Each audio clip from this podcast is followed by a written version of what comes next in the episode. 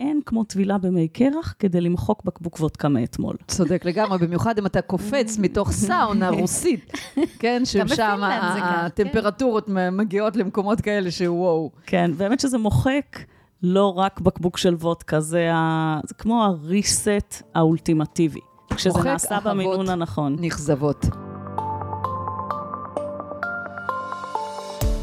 שלום. הגעתם לפודקאסט דרך הבטן להקל את החיים.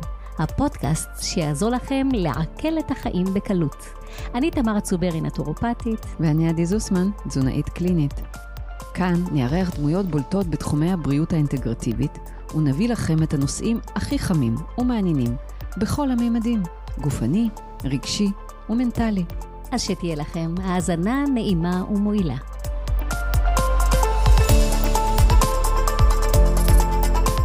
מאיה. היי. את יודעת, שהייתי קטנה, הייתי רואה את הדודים שלי, כאלה עושים קשוחים, נוסעים בחורף, הם גרו באזור סיביר כזה.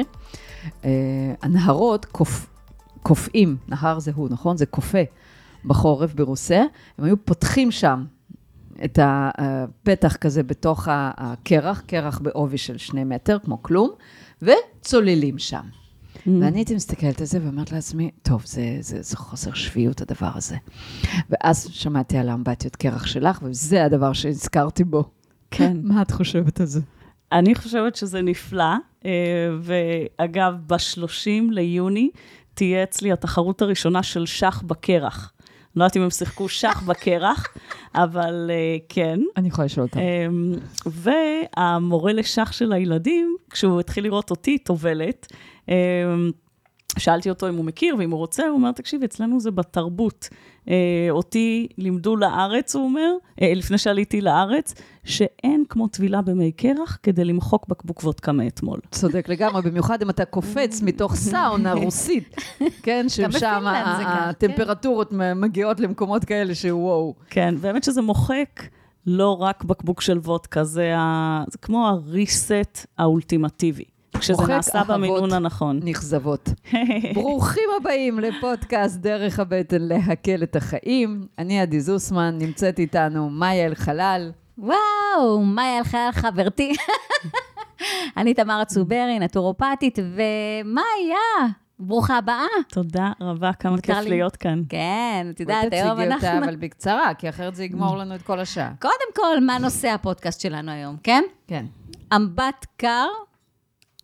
הדבר החם שלה בבריאות.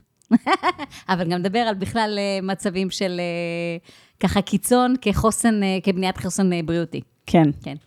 אז אני עושה בקצרה ככה לצופים שלנו שידעו מי נמצאת פה מולנו. מאיה היא ביו-אקרית ומומחית לאריכות חיים בריאה.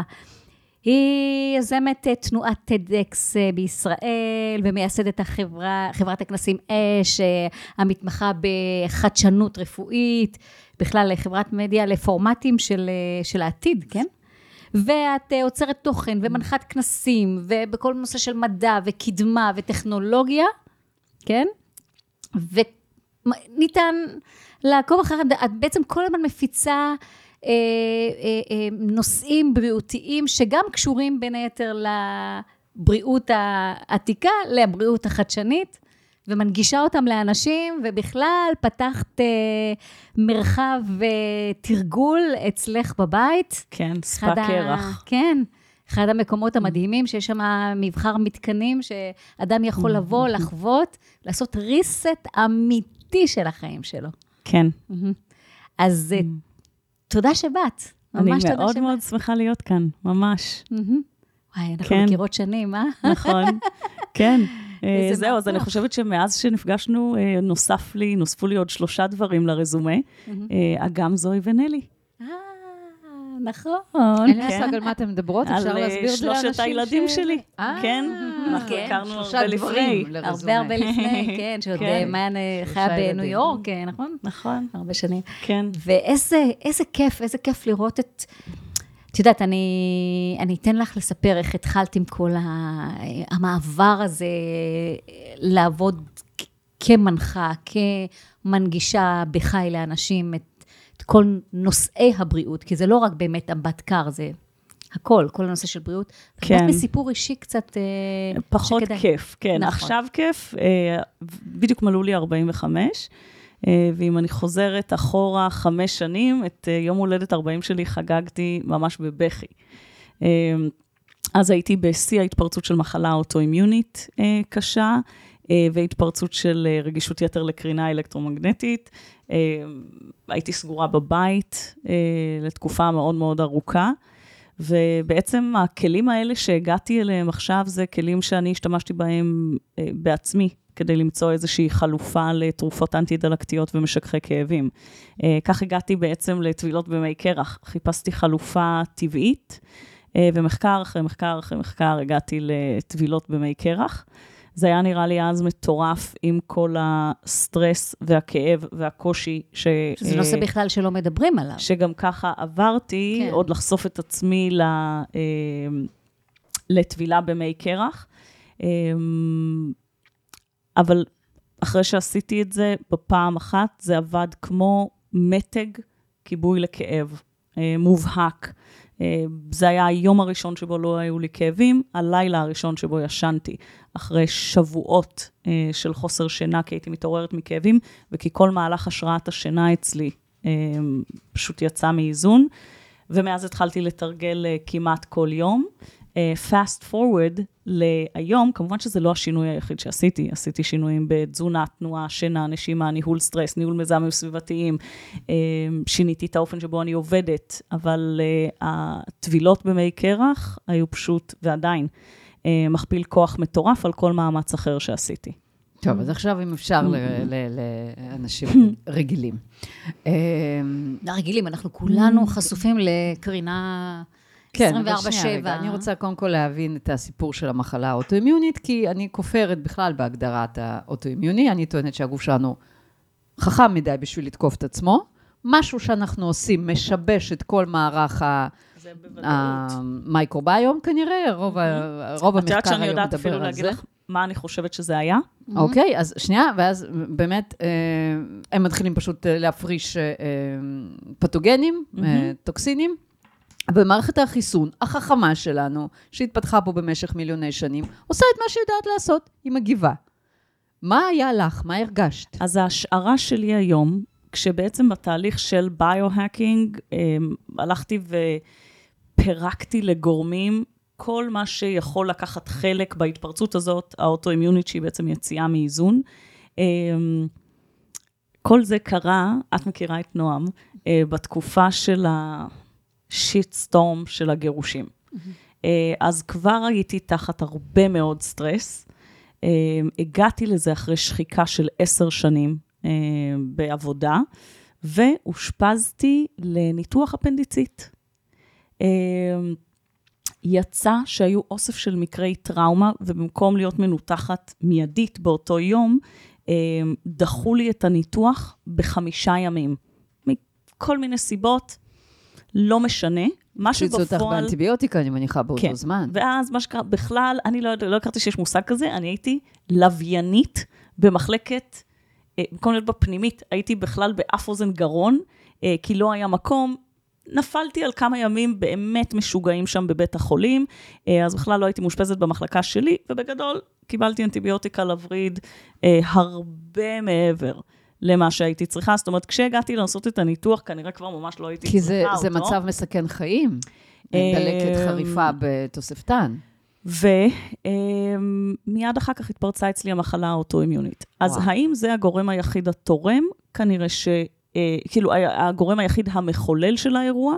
כנראה שלא, אבל זה ללא ספק היה גורם תורם, ואני מצטרפת להשערה שלך, כי אני הלכתי לעשות ריצוף, של כל חיידקי המעיים, לקבל את התמונה של ה-richness וה-diversity, וזה היה poor ו-poor.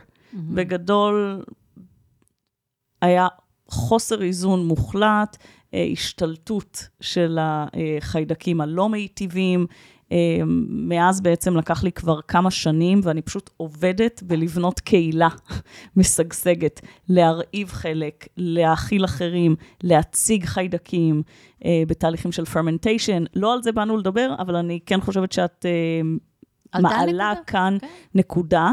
עכשיו, בפועל, כשאני מסתכלת על זה, לא היה גורם מחולל אחד. זה אף פעם לא ככה, אנחנו יצורים מורכבים, אז תמיד צריך לבוא כמו איזה... אני חושבת שיש לנו איזו נטייה אנושית לרצות, וגם לי הייתה בדיוק באותה תקופה, להצביע, כאילו, אצבע מאשימה על גורם אחד, שהוא אחראי לכל האירוע, ובפועל מה שאני למדתי מאז, זה שרובנו מגיעים לאירוע מאוד מאוד פגיעים, מאוסף של טראומות וגורמי סטרס שמצטברים לאורך שנים, ואז משהו יקרה, תאונת וויפלש, ניתוח פשוט, כמו שאני עברתי, שמאז... קשה, כאילו. בדיוק, הקשה שבר את גב הגמל, משהו שדוחף אותנו מעבר לקצה. זו אגב הסיבה שגם אני שיניתי את המיקוד שלי. כשהתפרצה אצלי הרגישות יותר לקרינה, נסעתי את דגל נזקי הקרינה, הלכתי להיות בודקת קרינה של המשרד להגנת הסביבה, התחלתי להיות פעילה בעמותה לרגישות לקרינה בישראל, אבל באיזשהו שלב הבנתי שאני הגעתי לאירוע, לדירה עם הקרינה המאוד גבוהה, פי 4 מהתקן של המשרד להגנת הסביבה, מאוד מאוד פגיעה ושבירה כבר, בגלל אוסף של לחצים, 3 ילדים back to back, עבודה של עשור בלי לעצור, לחץ של גירושים, שגם שהיו גירושים טובים, זה עדיין אירוע סטרס. ולכן היום אני מסתכלת על איך בונים חוסן בריאותי ומנטלי, אל מול כל גורמי הסטרס שיכולים להיות. את יודעת, את יכולה להיות הכי בטוב בעולם, ופתאום ייכנס בך רכב, ואת מתמודדת אחרת לגמרי עם האירוע הזה, אם את מגיעה אליו בחוסן, או אם את מגיעה אליו בפגיעות. זה מדהים, אני חושבת שחוסן, זאת המילה. זה מילת המפתח. כן. כי החוסן הוא גם מנטלי, רגשי, פיזי. ואחד הנושאים באמת של בניית חוסן, זה מה שנדבר עליו היום, זה המצבי קיצון של חשיפה, נגיד נתחיל בקור, אבל גם בחום. כל הנושא של חשיפה מבוקרת לחום או קור, יכולה לייצר לנו את המקום שבו אנחנו... נכון. יכולים לייצר איזושהי... אדפטציה ובנייה, בעצם אנחנו עוברים איזשהו תהליך של הסתגלות לרמות יותר גבוהות של דרישה מהגוף. אז את יודעת, אנחנו נדבר היום בעיקר על קור, אבל כדי לשים את כל את הכלי הזה, את כלי הביו-האקינג הזה, יחד עם שאר המשפחה שלו, יש לנו שוק קור, או נקרא לזה intermittent hypothermia, כמו שיש לנו intermittent fasting, שעוזר לנו לבנות גמישות מטאבולית, אז יש לנו intermittent hypothermia, שזה תבילות במי קרח למשל, יש לנו heat shock, שזה סאונות, יש לנו צומות, מהעולמות שלך, את מכירה את האפקט שיש לזה. יש לנו גם הצגה של חומרים מסוימים בתזונה, שבמינון מסוים הם מחזקים את היכולת שלנו להתמודד, ובעצם אנחנו הופכים להיות עמידים ביותר סוגים של מזון, אבל רק עד רמה מסוימת, אולי נדבר על זה. למשל, צום חמצן לסירוגין, intermittent hypoxia. היום בבוקר יש אצלי חמותי, אלישבע, אמא של נועם, אישה שכבר עברה את גיל 80, התחילה אצלי את מסע הבריאות, ואנחנו כל בוקר פותחים בתרגול נשימה, שהוא עובר מ-controlled hyperventilation, זה הסטרסור, ל-intermittent hypoxia, עצירת נשימה. היא לא הצליחה לעצור את הנשימה יותר מ-30 שניות. כשהיא הגיעה לתחילת המסע, אנחנו היום בשבוע השמיני, היא עצרה את הנשימה, אישה בת 80 ל2 דקות. וואו. זה שיפור מטורף בנפח הריאות, ביעילות של הריאות להוביל חמצן אל התאים, ואלה בדיוק לחצים הורמטיים. לחץ מבוקר לזמן קצר. מה זה הורמטי? תסבירי מה זה הורמזיס. אז כן, אז הורמזיס או לחץ הורמטי, זה לחץ קצר, מבוקר, שהוא בדיוק במידה כדי לגרום לגוף להתייעל ולפעול בצורה אופטימלית, אבל הוא לא חוצה למקום שבו אנחנו כבר מתקרבים לפציעה או נזק. אז הסטרס מתחיל להיות רעיל. זה ממש כזה אזור מאוד מאוד דק ועדין, שבו אתה עדיין נמצא באזור שבו לחץ הוא מועיל, ואם אתה עובר אותו, אתה עובר ללחץ רעיל, וגם לדעת לבחור את המינון, זו אומנות. כן, זה סתגלתנות בהדרגה. בדיוק. כך בעצם נבנה הגרף שיפור. אז הייתי בסדנת כתיבה אצל אילן הייטנר. היה לי תוכנית רדיו איתו. באמת? כן. אז זה נחקק לי בראש שהוא אמר, אין השראה גדולה מהדדליין. זה צודק, מעולה. זה ראש של סטודנט, מה שנקרא, אתה יודע סינית? לא יודע, מתי מבחן. בדיוק. אז הוא צייר לנו את זה ממש, וזה כאילו ביכולת להתגייס קוגניטיבית, זה אותו דבר. כמו לחצים מסוג אחר, זאת אומרת, זה מתחיל, ככל שאתה מעלה את רמת הסטרס, הפרפורמנס עולה. עד נקודה מסוימת, נגיד, תדמיינו רגע, קרוב מדי לדדליין, אנחנו כבר לא בתפקוד יצירתי ומועיל. ולכן צריך למצוא את המינון המדויק, לתת לגוף את ההזדמנות לעשות recovery, זאת אומרת, גודל האתגר או הסטרס, צריך להיות תמיד שווה ל... או קצת קטן ממשאבי הריקאברי שיש לנו. ומי יודע מה משאבי הריקאברי שלו? הריקאברי בעברית? התאוששות, או שיקום. שיקום. כן. את יודעת, אני חושבת שככה אני מקשיבה לך, ואני חושבת על ההרצאות שאני נותנת, אני מסבירה את זה ותגידי אם זה משהו שאת מתחברת לזה, כי בכל זאת זאת המומחיות שלך. אני אומרת, הרי אנחנו עובדים, על המערכת הסימפתטית מול המערכת הפרסימפתטית, נכון? כן. שתי מערכות של המערכת העצבים האוטונומית, כאשר אנחנו בעצם מבינים שהנזקים של הסטרס שיש לנו שחיקת יתר של המערכת הסימפתטית, נכון? למשל, אנחנו אומרים לא לאכול בסטרס וכדומה. אבל בעצם מה שאת עושה, מה שאת מדברת עליו, ותכף תזכירי גם את ווים הוף, זה בעצם הפעלה מבוקרת נכון. של המערכת הסימפתטית, שמגייסת את הכוחות החיסוניים של הגוף. נכון. הגדרתי נכון? כן, כן. אז תראי, אנחנו בעצם, מה שאת מתארת כרגע, אז נגיד אם ניקח את הסטרס קונטיניום, את טווח הסטרס ממקסימום סטרס, שסטרס אגב הוא לא דבר רע, הוא רק שהוא נהיה רעיל. סטרס הוא גם פיק פרפורמנס. אז זה בדיוק... זה בין טונוס לבין קריסה. בדיוק. האמת שאת אומרת טונוס... וקריש גדול. אז אני רושמת mental note, בעצם מה שאנחנו בונים זה טונוס של עצב הווגוס. וייגל טון. איך אנחנו עושים את זה? רוב האנשים, רוב הזמן, זו הייתי אני, כשהתפרצה אצלי המחלה, הייתי תקועה במצב סימפתטי, במצב של סטרס. נגיד אם ניקח את הסטרס קונטיניום לפלוס 5 למינוס 5, כשביום יום אתה רוצה להיות איפשהו מאוזן וגמיש במעברים שלך מפלוס למינוס. אני הייתי תקועה שם איפשהו בפלוס 2, פלוס 3, כל הזמן. זה מה שנקרא דיסטרס. בדיוק, וזה שאת לא בורחת מהדינוזאור, אבל את גם לא נחה. בדיוק, בדיוק. ומה שאנחנו עושים, כשאנחנו עושים את כל הפרוטוקולים האלה, המאוד מוקפדים של לחצים הורמטיים, אנחנו רוצים לנוע, לטפח את המיומנות, וזו מיומנות נרכשת, לנוע בגמישות לאורך ציר הסטרס. אז למשל, כשאנחנו מציגים, ובטבילה במי קרח, המינון האפקטיבי המינימלי לטובל מתחיל, נגיד, זה מה שעושים אצלי בסדנאות, לאדם בריא, זה 2 דקות ב4 מעלות. ייקח אותנו ממש בשניות הראשונות כבר סטרס מאוד גבוה, אנחנו נעבוד בתוך 2 הדקות האלה, להרגיע את המערכת, למצוא נוחות בסביבה קיצונית של אי נוחות, ובעצם בזה דמייני, נגיד שיש לך איזושהי מחט, שאמורה לזוז בצורה מאוד גמישה, מימין לשמאל, והיא תקועה על סטרס, אז את עושה לה כמו אפקט של מטוטלת, את לוקחת אותה חזק ימינה, כדי שהיא תהיה מסוגלת לחזור שמאלה.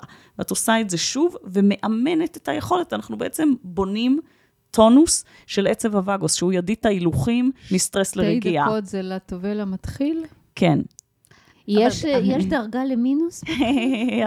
לא, אבל שאלה באמת, כאילו כשמגיעים לרמה, נגיד אם אנחנו מדברים על תפילה באמבט קור, נגיד השוק. כן. אבל יש טכניקות מסוימות, שזה לא רק, הנה אני קופץ למים קרים. כן, אנחנו ממש לא קופצים, אגב. בדיוק. וכשקורות תאונות, וזה לא קורה הרבה, אבל זה קורה, כשלא נותנים לכלי הזה, שהוא מאוד מאוד מאוד עוצמתי, את הכבוד הראוי להכנה שנדרשת. זאת אומרת, אנשים חושבים שבכניסה למי קרח יש שלב אחד, והוא הכניסה לאמבטיה, אבל זה בעצם ממש לא ככה. יש לנו הכנה בתרגול נשימה, שהוא כבר מתחיל לחמם את המערכת במעברים חוזרים ממצב סטרס מבוקר לרגיעה. סטרס מבוקר לרגיעה. נשימות מסוימות. כן, אנחנו ממש, זה פרוטוקול של נשימות ווים הוף שאנחנו מתרגלים, ולכן כשאנשים מגיעים לסדנה, לחלק של התבילה במי קרח, הם בעצם כבר עשו את המהלך הזה של לעבור מסטרס לרגיעה כמה פעמים. המערכת שלהם כבר מיומנת, במרכאות משומנת, מחוממת, כשלרוב האנשים, רוב הזמן, וזו גם הייתי אני, לפני שהכרתי את הכלים האלה, זו מיומנות שאנחנו פשוט לא משתמשים בה. היא קיימת בנו, אבל אנחנו לא... כן, בגדול אנחנו בסביבה המודרנית, רוב הזמן מבויתים למוות, מערכות חימום הגוף מנוונות, כי אנחנו מנהלים את הטמפרטורה, כמו פה עכשיו נגיד, ל-24 מעלות כל הזמן.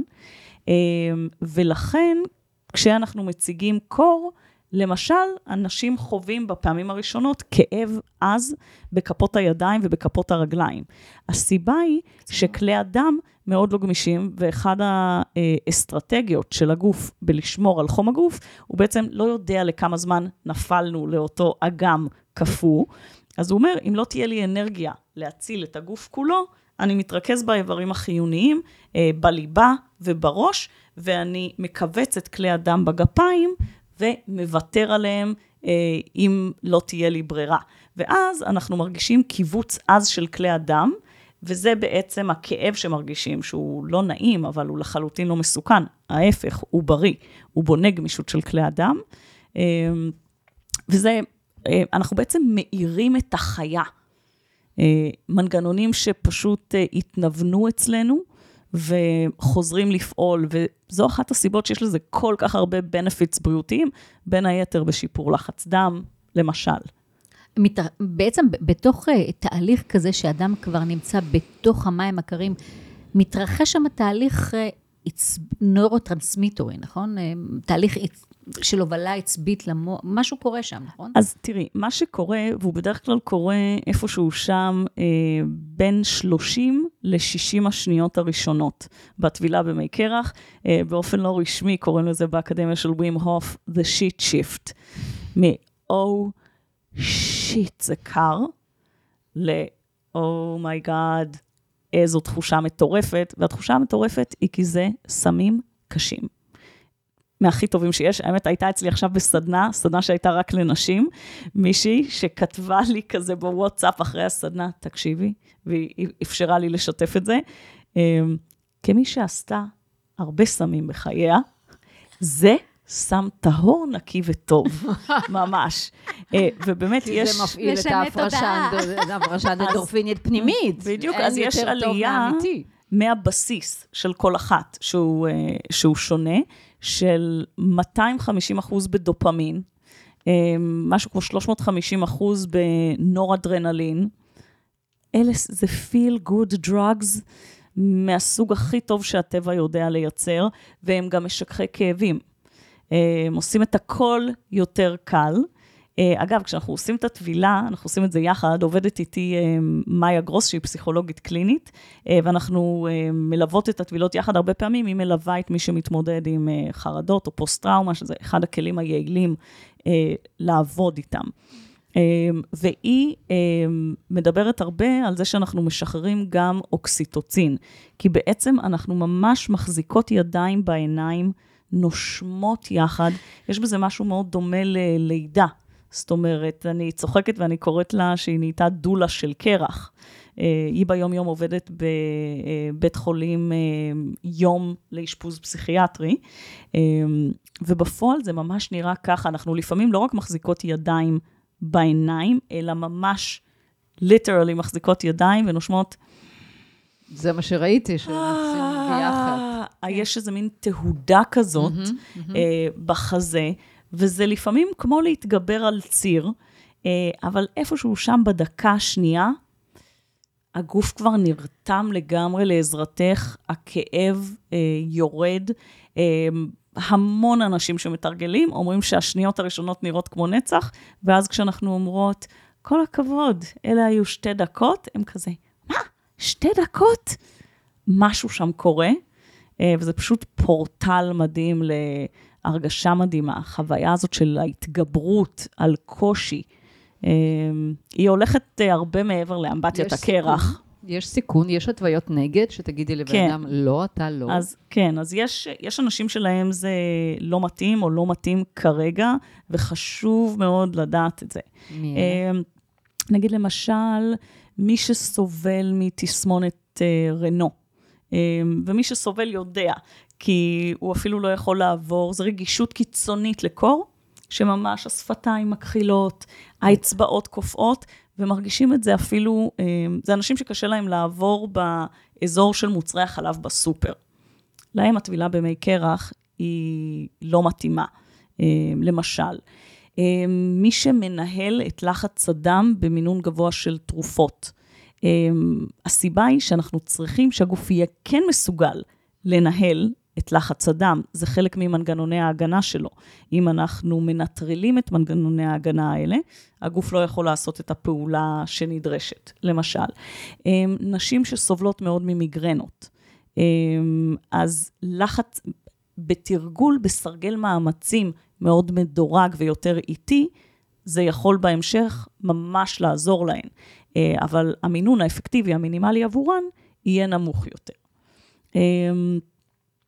מי שצורך תרופות אנטי-חרדתיות קצרות טווח, למשל מסוג בטה בלוקרס. מי שצורך כאלה זה נגיד אנשים שעוסקים בפאבליק ספיקינג, ורוצים לדכא את הפעולה של מערכת העצבים, את הסטרס רספונס, אבל ממש לטווח קצר. זאת אומרת, שהם מסוגלים לעשות נאום, ולא ירעד להם הכל, ולא יתייבש להם הפה, זה לא מתאים מול טבילה במי קרח. ובעצם, כשמבינים את המכניזם של הפעולה, אפשר להבין מה הם כל המקרים, שבהם זה לא יתאים. זאת אומרת, כאן אנחנו... מה הם חולי לב? אז בגדול, אני תמיד מבקשת מאנשים להתייעץ עם הרופא שלהם, ובגלל שהפרקטיקה הזאת היא כבר כל כך נחקרת, הרבה מאוד רופאים מכירים את זה. למעשה, איתי באקדמיה היו לא מעט רופאים שבאו ללמוד, ואז הם יודעים להעריך את רמת הסיכון, והרבה אנשים מקבלים את ברכת הרופא שלהם, לשלב את זה כחלק משינוי כללי של רפואת סגנון חיים, אם הם בסיכון, אבל זה כן מצריך התייחסות. מחלות אחרות, כמו למשל מחלות מעיים, מחלות... אז דווקא במחלות מעיים, אנחנו רואים אפקט מדהים שקורה. זאת אומרת, הרבה מאוד אנשים מדווחים על ירידה משמעותית בדלקת, נגיד מישהי שהייתה אצלי בסדנה לפני משהו כמו 1.5 שנה, מאז התחילה לתרגל באופן קבוע וסובלת מיקרון, מדווחת שיש לה ירידה מובהקת בתסמינים. עוד מישהי שממש עוקבת אחרי מדדי הדלקת שלה, של CRP levels, מאז שהיא התחילה לתרגל, פשוט חזרה לערכים נורמליים, זאת אומרת, זה אחד הדברים הכי אנטי-דלקתיים שאפשר לעשות, זה כלי מדהים בזה. את הזכרת פה משפט, שזה בדיוק אחת השאלות שיש לי. כשאנחנו מדברים בעצם על תרגול, אני יודעת שאת כל יום, את מתרגלת כל יום באמבט קרח? עושה גם סאונה לפני זה. נכון, זה הפרוטוקול בוקר שלי, עם מאיה. אז אנחנו נפגשות 6:30, לפני שאני מעירה את הילדים, לסאונה של 20 דקות, משם עוברות לטבילה במי קרח, אם אנחנו מספיקות, אז אנחנו גם מכניסות איזשהו אימון מהיר של ממש 5 דקות סופר מרוכז של high intensive interval training, או סוג של טאבטה כזה. טאבטה, אני לא זוכרת את הראשי תיבות, או שזה בעצם מי שהמציא את זה, אבל בגדול זה אימון מאוד מאוד מרוכז, אינטרוואלי, של כמה שניות בעצימות מקסימלית, ממש all out activity ומנוחה. ושוב אינטרוול, ושוב מנוחה. אנחנו עושות את זה גם על משטח רטט, עם blood flow restriction straps, ובגדול ב5 דקות עשינו צ'ק על כל הבוקסס שצריך, ואנחנו חופשיות להמשך היום, וזה יעיל ברמות. מדהים, ואז נגיד אדם מתרגל את זה, אין לו לכל אחד בבית, בעצם את אותו מקרר שהוא יכול לשים שמה קרחונים. אז איך אפשר לתרגל את זה בכל זאת? כן, אז תראי, תלוי איפה את גרה. באירופה, בחורף, המקלחות הקרות עושות עבודה נהדרת. זאת אומרת, הפעולה מתחילה החל מ-16 מעלות ומטה. התהליכים של cold regulation בגוף. בארץ, בטח לא בקיץ, את לא מקבלת את הטמפרטורות האלה. זו הייתה אחת הסיבות, אחרי שניהיו לי מאות בוגרים של סדנאות, שפתחתי אצלי ספא קרח, ואנשים באים ל-15 דקות מדודות, in and out. בעצם הטבילה היא ממש 2 דקות, 3 דקות, גג 4 דקות, למי שכבר בנה את זה בפרוטוקול. אנשים באים, טובלים, הולכים, מתחילים את היום, כן, וזו דרך אחת, זאת אומרת, יש אנשים מתארגנים על פריזרים קהילתיים, עכשיו הייתה כתבה בלאישה, ממש על הקאבר, החודש, זה נקרא Hardcore, על אוסף אנשים שממש קנו פריזר הביתה, ומתרגלות כל יום בבית, או כמה פעמים בשבוע, אנחנו, אגב, ממש יודעים להגיד כבר מינונים מדויקים למצבי בריאות ספציפיים. שזה מדהים. בואי ספרי קצת על המפתח של השיטה, על ווים הוף. כן. שזו אישיות מרתקת בפני עצמו. הוא כל כך, כל כך מיוחד, ואני חושבת ש... זה הספר שלו? לא, האמת שזה הספר, זה של מאט סול, שהוא היה המדריך שלי בקורס מדריכי שיטת ווים הוף. אז זה ממש ספר שעוסק כולו בסטרס, ניהול הסטרס ריספונס. והוא אחד מהראשונים שלמד אצל ווים הוף.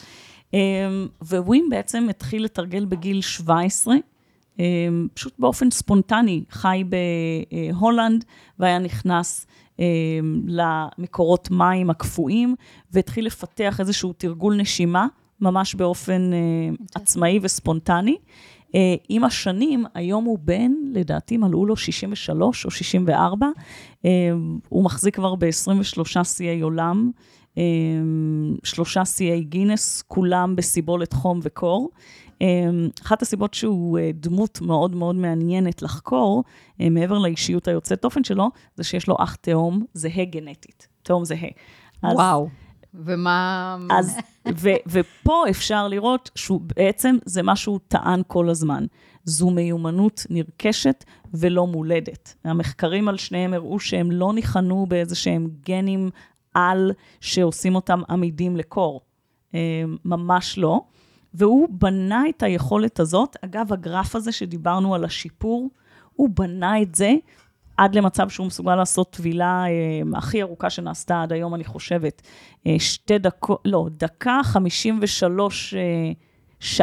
53 דקות ו-53 שניות, כמעט שעתיים במי קרח, בלי שהוא מגיע להיפותרמיה. וואו. זו יכולת... הוא שחה גם שמרחקים מטורפים במים מאוד קורים, נכון? אם אני זוכרת, נכון? הוא חצה איזשהו... אז הוא טיפס את האברסט בשורטס, לא עד הטופ, אבל אני לא זוכרת עוד איזה בייס. בשורטס, בנכנס קצר. כן. בסנדלים. לדעתי הוא אפילו היה יחף. אומייגאד. רץ מרתון במדבר בנמיביה בלי מים, זאת אומרת, היכולות שלו לנהל את החום והקור בגוף, הן פנומנליות, וכמו שהוא טען תמיד, הן נרכשות. ממש עכשיו עשו עוד מחקר, אז אחד המחקרים הכי פורצי דרך שנעשו על ווים הוף עד היום, הוא האנדוטוקסין סטאדי, שבו הזריקו לו חיידק מומת של אי-קולי, והוא הראה איך הוא מסוגל לשלוט באופן שבו מערכת החיסון שלו פועלת, ושהיא פועלת באופן מאוד חד, ממוקד ואדפטיבי, ושהוא סובל מהרבה פחות תסמינים של, כמו חום, כמו תגובה של שפעת. זה התחיל בזה שניסו את זה עליו. גם לאח שלו הזריקו? במקביל או שהוא לא הסכים? על אח שלו, אני לא חושבת שעשו את זה, מה שכן עשו את זה, לא הרבה זמן אחר כך, אני חושבת 2 שנתיים אחר כך, על קבוצה שהוא אימן, והם הפגינו את אותן יכולות אל מול קבוצת הבקרה, וממש עכשיו, לפני בערך שנה, עשו עוד מחקר, טענו שהתוצאות אולי הושפעו מאפקט ווים הוף, שהוא כזה כוכב, שבעצם המוטיבציה שהוא הכניס במתאמנים, הפעילה איזה אפקט פלסבו מוגבר, ובעצם זה היה אפקט. זה יופי. לא, אבל אנחנו רוצים להגיע לו לזה. בעצם את אותו מחקר חזרו עליו עם מדריך יסודות שיטת ווים הוף. בעצם אותו קורס שאנשים לומדים אצלי, כמו כל אחד מהמדריכים האחרים, יש היום כמה מאות מדריכים מוסמכים בשיטה בעולם, וחזרו בדיוק על אותם תוצאות. זה שבמדע מצליחים לעשות את אותו מחקר ולחזור על אותם תוצאות, זה כשלעצמו פנומנלי. זה מדהים. זה המדע האמיתי. כן. ובאמת זה מה שהכלי הזה עושה. ווים, ויצא לי לפגוש אותו בכנס מאמנים האחרון שהיה, הוא אדם שמח וטוב לב בצורה יוצאת דופן, הוא משוגע לגמרי, but in a good way. אני חושבת שמישהו שהוא לא קצת אחרת, לא יכול היה לעשות את כל הדברים, אפילו לא הייתה לו את התעוזה לצאת מול כל מה שהוגדר בספרי רפואה עד היום כלא אפשרי. יש דברים שהוא הלך ועשה והוכיח שהם כן אפשריים, למשל לגבי היכולת שלנו לשלוט במערכת העצבים האוטונומית. אז זו פשוט, כאילו, באמת זכות גדולה ללמוד ממנו, והוא בן אדם יוצא דופן. כן, אז מדהים שבן אדם יכול להראות לך שדרך כוח הרצון וכוח הסיבולת, את יכולה להגיע להישגים, כמו שאומרים, אנחנו בני אדם לא מגיעים להישגים, לעשירית בכלל ממה שאנחנו מסוגלים. אז מה שהוא מראה זה שזה הרבה, באמת, נגיד, יסודות של השיטה, כולם מתרכזים רק בתבילה במי קרח, אבל בעצם מה שמאפשר את זה, זה תרגול הנשימה, והחוסן המנטלי. כי בסוף אנחנו עושים את זה, בשביל כל הערכים החיוביים שיש לבריאות, התבילה במי קרח, אבל גם בשביל אמבטיות קרח של החיים. אני רוצה באמת לשאול אותך על זה, ברשותך. באחד המקומות, שמעתי שאת מדברת על זה, שזאת שיטה זאת שיטה שמשתמשים בה כטיפול, ככלי לטיפול בחרדות ובבעיות פסיכולוגיות, פסיכיאטריות. כן, אז האופן שבו, אחד הדברים שראינו שקורה, זו תופעה שנקראת cross adaptation. זאת אומרת, היכולת להסתגל לסטרס בדומיין מסוים, למשל בתבילה במי קרח, משפרת את היכולת לעמוד בסטרס בהרבה מאוד אזורים אחרים בחיים. הסיבה היא שבסופו של דבר המנגנון של סטרס הוא אותו מנגנון. עצב הווגוס הוא ידית ההילוכים, בין אם את נמצאת בסטרס פסיכולוגי, ובין אם את נמצאת בסטרס פיזיולוגי.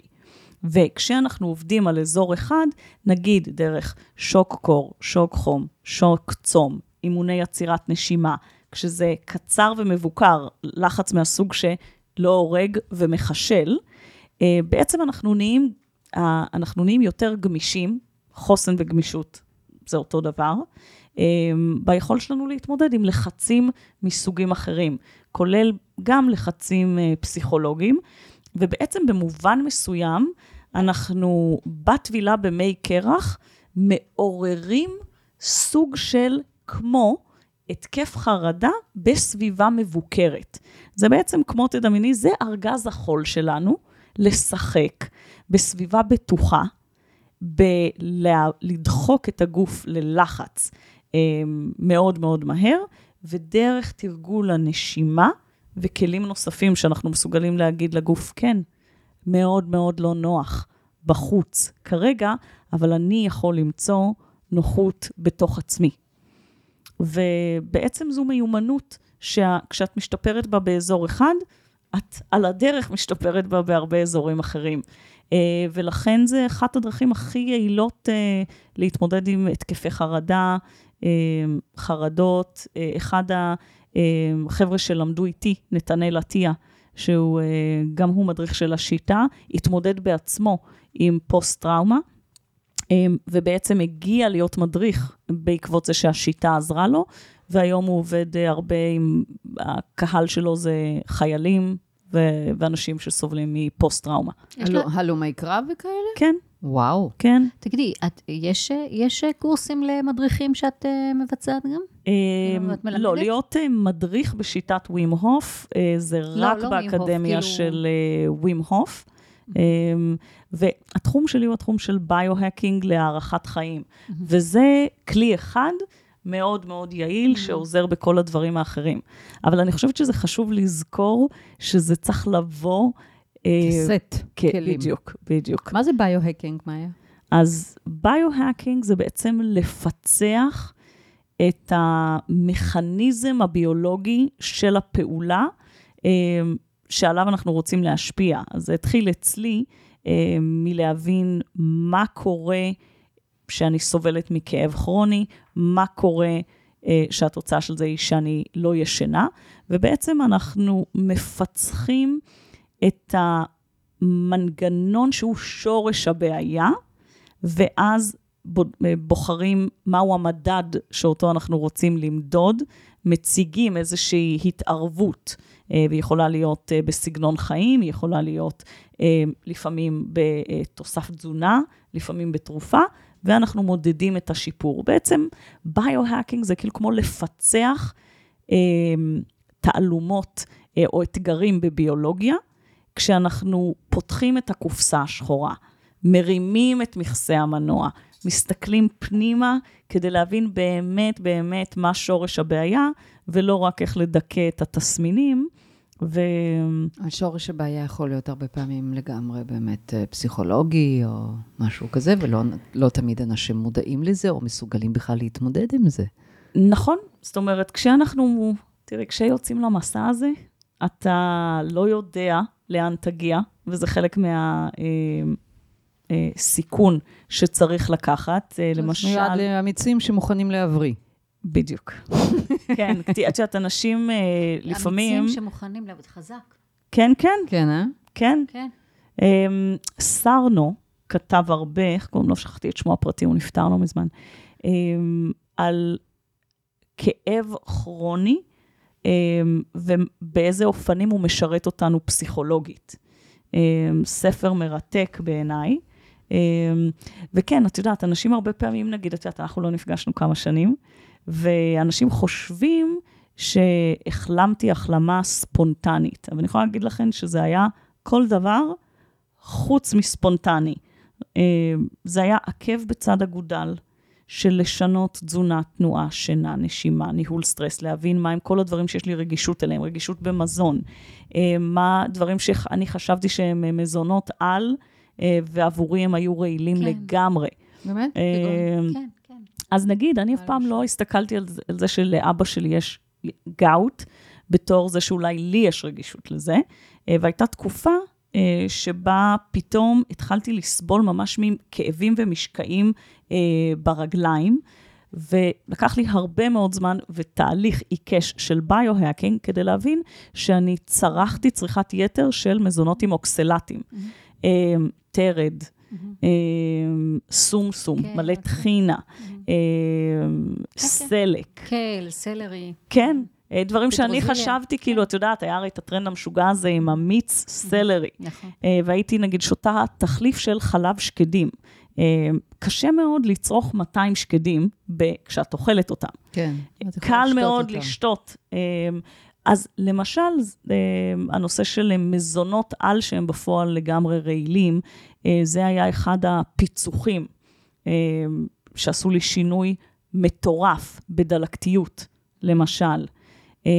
נגיד, או כל משפחת המצליבים, שמאוד מאוד עזרה לי, לעומת משפחת הסולניים, שמאוד מאוד הקשתה עליי והכבידה עליי, ואז באלימינציה, שזה אחד מכלי הביו-הקינג היעילים, כשהורדתי אותם לחלוטין לתקופה, הרגשתי הטבה מובהקת, וזה גם עוד כלי חשוב. כל פעם לבודד רק משתנה אחד, אחרת מאוד קשה לעשות ניסויים. זה בעצם... N of one, זאת אומרת, מדע שבו קבוצת המחקר היא אחד, את החוקרת הראשית. ואת גם הנחקרת. את החוקרת, הנחקרת. ואת גם קבוצת ביקורת, כפלסבו נוכח. אז בדיוק, את הכל. ממי, אנחנו עושות ביו-הקינג בעצם. אתן לגמרי, ברור שאתן עושות. מה קרה? אבל ברור שאתן עושות, זה מה שאתן עושות. אני בקבוצה שלה של הוואטסאפ, אני... נכנסת באופן קבוע. כשאת מטפלת באנשים אני מתכוונת. מה? לא, בסדר, אבל אני רוצה קצת להיות מטופלת, שנייה רגע. יש לזה גיל מסוים, כאילו, קבוצת גיל מסוימת שאפשר להיכנס, או כל גיל? לא, תראה, אני אומרת לך, אני רואה עכשיו על אלישבע, סתם בתור דוגמה, ויש אצלי בספא קרח, אנשים שמתרגלים 60, 70, 80. ילדים? אז ילדים, תראה, אני מאפשרת לתרגל אצלי רק מגיל 18, אבל זה מטעמי ביטוח אחריות מקצועית. את יודעת, לטפח מודעות גוף והרגלים נכונים של תזונה, תנועה. נגיד, אנחנו מדברות המון בעולמות שלכן על חוסרים תזונתיים, אבל לרוב הילדים היום יש חוסרים תנועתיים. פשוט גם תנועתיים, שאוכלים ג'אנק. בטח. בסופו של דבר. גם מאוד חשופים לקרינה בצורה מובהקת, ומי רואה שמש? מגילאים מאוד מאוד מוקדמים. אז אין הרקה, אין שמש, אין הרבה דברים, אין נשימה. כן. אגב, אני התחלתי לתרגל עם הילדים נשימה, מהרגע שהתחלתי ללמוד קצת יותר את העולם של נשימה וכמה הוא חשוב, אז נגיד שמתי לב שהבן שלי אגם היה נושם מהפה. עכשיו, נשימה מהפה היא נשימה שמאוד מעוררת את מערכת הסטרס. בעצם הגוף חווה את ה...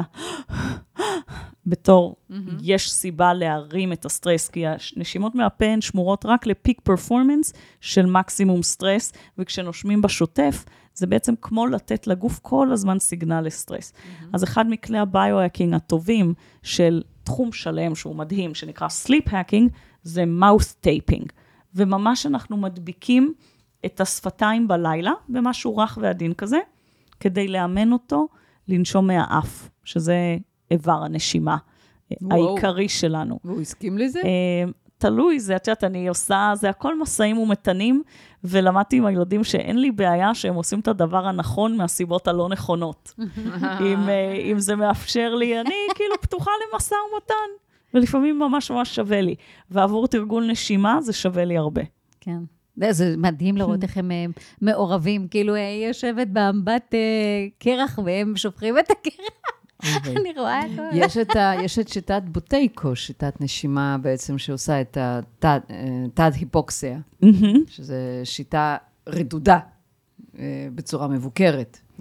למה את מתכוונת רדודה? רדודה, זאת אומרת שהיא לא מאפשרת חמצון מספיק, ואז בעצם זה משאיר יותר CO2 בגוף שלנו, וזה מפעיל תהליכים אנטי-דלקתיים וכדומה. יש הרבה מאוד פרוטוקולים, וחשוב להגיד שפרוטוקול ווים הוף הוא לא היחיד, והוא לא מתאים לכולם.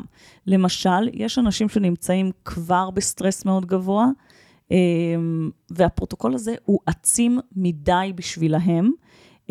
נגיד למשל, מי שרוצה לקחת את הפרוטוקול הזה למקסימום ולהעלות הילוך, עובר לשאיפות מהפה. למי שכבר בסטרס גבוה, זה ממש לא מתאים, וזה עלול אגב להתחיל טינטון. אגב, עצב הווגוס, ולכן זה לא מתאים לכולם. אבל עוברים אצלך אבחון, כשבאים אליי, כשמחליטים נגיד לבוא, עוברים אצלך אבחון ראשוני, אז אני שואלת את הכל, זאת אומרת, אף אחד לא יכול לבוא בלי שהוא מילה צרת בריאות מאוד מאוד מאוד מאוד מפורטת. עם כל מי שענה כן על משהו שהוא אולי בסימן שאלה, אני מנהלת שיחת טלפון, ואני מעדיפה לטעות תמיד לכיוון של זהירות יתר. יש את החופה בסיפור הזה? בסדנאות הרגילות לאנשים בריאים, לא. ואם יש ספק, אין ספק. אני אומרת, בואו נתרגל במינון הרבה יותר נמוך, או לא נתרגל כרגע. נגיד, תמיד עולה השאלה אם נשים בהיריון ונשים מניקות יכולות או לא יכולות לתרגל. ואני אומרת, אם לא תרגלת עד היום, בואי חכי עוד קצת. רוב הסיכויים שלא יקרה כלום, ושאם יקרה משהו, זה לא יהיה קשור. אבל את לא תדעי, ולכן, למה? זה כן, נגיד, או מישהי שכרגע בדיוק מתזמנת טיפולי פוריות. אז הכניסה הזאת למי הקרח היא בכל זאת סטרס. ואז את יכולה להזיז את הביוץ נגיד איזה יומיים קדימה, ויש לך תור ביום ספציפי, לכן אני אומרת... לא, כשיש ספק, אז לא... בדיוק. שאלת אותה אם יש לה רופאים, יש רופאים בתוך האמבטיה שנכנסים, רופאים שבאים... חוץ מדוקטור מיקי ארלי? אז האמת שדי הרבה רופאים באים לתרגל את זה, רופאי משפחה, רופאי שיניים כבר היו, זו באמת פרקטיקה שנהייתה הרבה יותר מיינסטרים. רופאי שיניים באמבט קרח... שיניו נוקשות. הייתי מכניסה את כל סייעות השיניים לתוך אמבט קרח, בלי נשימות לפני שהם שמו ציפוי. יו, יו, יו. איך הזמן עובר מהר, יו. כן, סיימנו. כן. מאיה, אנחנו רוצות אותך עוד, לעוד, צריך לדבר, יש עוד נושאים, יש עוד נושאים. נכון. אז מה נגיד לסיכום? אז זהו, תני לנו ככה. אז אני חושבת שדיברנו, טוב, זו תקופה מדהימה להתחיל בה, לכל מי שכשקר לא בא לו, אז עכשיו החודשים הקרובים זו הזדמנות מדהימה לעשות את זה, זה גם כל כך חוויה נעימה כשהשמש... נציין שאנחנו מקליטות את זה בקיץ. זהו, כן, אז אני לא יודעת מתי זה יצא, אבל עכשיו יוני חם, וזו הזדמנות נהדרת להתחיל, ומי שיתחיל הקיץ יגיע כבר לחורף, אנחנו מתרגלים גם בחורף, זה לא פרקטיקה של קיץ רק. אבל מתחילים בקיץ. זהו, יגיע... כבר אחרי שהוא עבר את טבילת הקרח. בדיוק. תרתי משמע. ולזכור שזה כלי שצריך לנהוג בו מאוד מאוד מאוד בזהירות. בעצם הוא בין היתר עוזר לנו לפתח איזשהו שיח פנימי, כי כל יום, גם היום, אחרי 5 שנים שאני מתרגלת, אני עושה רגע צ'ק אין עם עצמי. איפה את היום? איך ישנת, איזה סטרסורים אחרים יש לך בחיים כרגע, כדי לקבוע מהו המינון הנכון. ויותר, זה לא יותר טוב. אנחנו ממש ממש רוצים למצוא את הסוויט ספוט הזה, שבו הלחץ הוא לחץ שמחשל אותנו. ולזכור שזה חלק ממכלול של לחצים קצרים ומבוקרים, שעוזרים לנו להאריך את החיים הבריאים. אז שוק קור, שוק חום, שוק צום, וזה לא חייב להיות צום ממושך, זה יכול להיות גם צום לסירוגין, למשל. או יומיים שלושה צום מים. או כזה. יומיים שלושה צום מים, או נגיד אני עכשיו בסייקל קיטוגני, ואני עוקבת ממש אחרי רמת הסוכר שלי, עם מד ניטור סוכר רציף, ובונה גמישות מטאבולית. אימונים של צום חמצן לסירוגין, וכל הלחצים הקצרים האלה, כך הגוף שלנו, אל מול הדרישה המוגברת, הגוף משפר את היכולות שלו, וכמובן שחשוב לעשות את זה גם ברמה הקוגניטיבית. לאתגר את עצמנו, נגיד נמצא שאחד מסוגי הספורט הכי יעילים, כדי לשמור על יכולת קוגניטיבית לאורך שנים, זה פינג פונג. כי הקשר עין יד דורש מהמוח הרבה. אז גם מתקות. מתקות לגמרי, כן. בגלל זה אנחנו סטארט-אפ ניישן. ולצאת מאזור הנוחות עוזר לנו להאריך את החיים הבריאים. האמת שהוא גם מחבר אותנו לחיה, שהרבה פעמים כזאת חיה, חיות, ערנות, שהיא, את יודעת, בסביבה המודרנית היא כבר די מנומנמת ומנוונת, וזה מרגיש מדהים.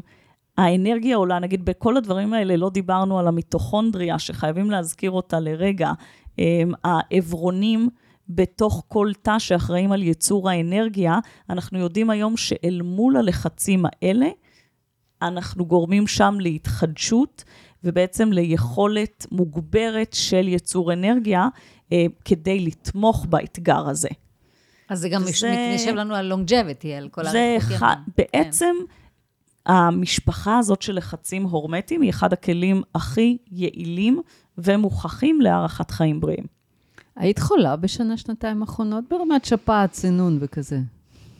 לא, כמעט ולא, וזה, ואם הייתי, זה היה לייט ממש, וזה כשכל החיים לפני, בילדות שאני חוזרת אחורה, כל שפעת הייתה נהיית סינוסיטיס, שהיה אחרי זה נמשך שבועות. עם אנטיביוטיקה וכדומה. כן, לא יודעת מתי לקחתי אנטיביוטיקה. מאז אותו ניתוח שסיפרתי לך עליו של האפנדיצית, לא נגעתי באנטיביוטיקה, אני יכולה להגיד לך בוודאות בחוויה שלי, שהחוסן הבריאותי שנבנה הוא מורגש, הוא מובהק, והוא לא רק אצלי, הוא אצל כל מי שמתרגל בשגרה, במינונים הנכונים. נכון. אני חייבת להגיד בתור אחת שמכירה אותך, באמת אני מתבוננת עליך, ואני אומרת, העיניים העמוקות והנוצצות, תמיד אהבתי אותם, אבל יש משהו אחר. יש משהו אחר. תודה רבה. יש משהו אחר. שאת אומרת. כן. זה פשוט, וגם את עושה לי כל כך חשק, בצורה קריזמטית כזאת, זה אפילו לא מילים. זה לא מילים, אני מה זה מודה לך שהגעת. תודה לך, תודה לכם. לספר לדודים שלי שאני החלטתי לטבול במי קרח. איך את בשעה? לא, אני גם לא טובה במתמטיקה וגם לא בפסנתר, אני רוסייה פח. בלט, משהו. ריקודי בטן. כן, דוידה. יואו. מה חלל? לכבוד היה לארח אותך. תודה לכן, היה כיף ממש ממש. כמובן כל הכישורים אלייך הם פה מתחת להקלטת ה... ונתראה אצלי. שידור, ובקרוב, נתראה אצלך בקרח. תקבלי אותנו בחום. תודה רבה רבה רבה, תודה לכם שהקשבתם לדרך הבטן, להקל את החיים. אני תמר צוברי, נטורופטית. ואני עדי זוסמן, תזונאית. להתראות.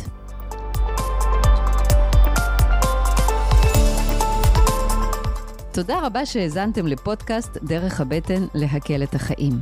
אז אם נושא הבריאות האינטגרטיבית בנפשכם, מוזמנים לעקוב אחרינו. דרך הכישורים במדיות השונות, פייסבוק, אינסטגרם ועוד, לדרג 5 כוכבים את הפודקאסט. ולשתף את השפע הזה עם משפחה וחברים. אני הייתי עדי זוסמן, תזונאית. ואני תמר צוברי, נטורופטית. להתראות בפרקים הבאים.